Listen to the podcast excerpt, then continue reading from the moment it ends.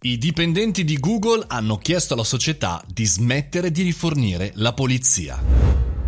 Buongiorno e benvenuti al caffettino, io sono Mario Moroni e come ogni giorno alle 7.30 vi parlo di notizie che hanno un po' di attualità ma anche tanto di tecnologico. Oggi parliamo di Google e come in realtà i dipendenti di, del gruppo Alphabet di appunto Google hanno chiesto alla società con una lettera condivisa con tantissime persone, tantissimi dipendenti, pensate 1666 impiegati, di bloccare fondamentalmente la fornitura di prodotti eh, dell'azienda alle forze di polizia statunitensi. Una lettera inviata direttamente al CEO Sandar Pichai che eh, dice in questa maniera siamo molto delusi nell'apprendere che Google continua a avere rapporti commerciali con i dipartimenti di polizia nel paese, anziché unirsi a milioni di persone che vogliono destituire o tagliare i fondi a queste istituzioni. Hanno scritto così i dipendenti eh, di Google, non sappiamo come se risponderà appunto nelle prossime ore, nei prossimi giorni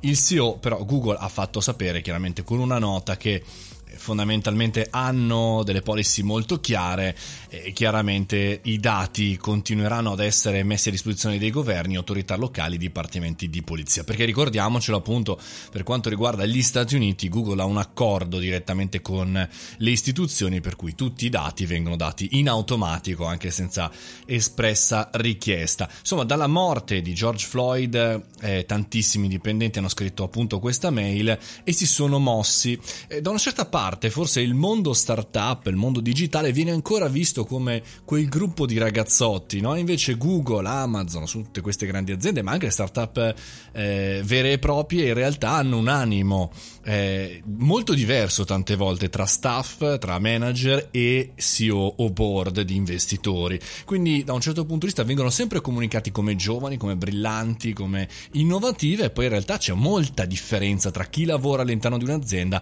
e chi è sul ponte di comando. E se fosse successo in Italia?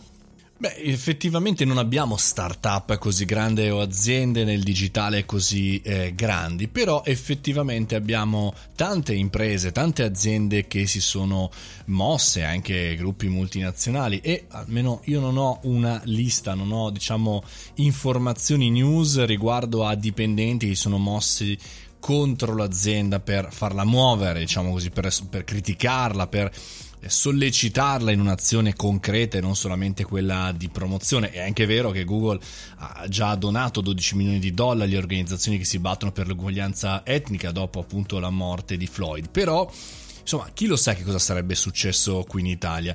Eh, io ho sempre l'idea che vengano visti i dipendenti di alcune aziende come cose eh, all'esterno, appunto come cose, non come persone appartenenti a un gruppo di lavoro. Quindi, non lo so, ho qualche dubbio, riflettiamoci, riflettete anche voi, fatemi sapere che cosa ne pensate. È una tematica secondo me molto interessante.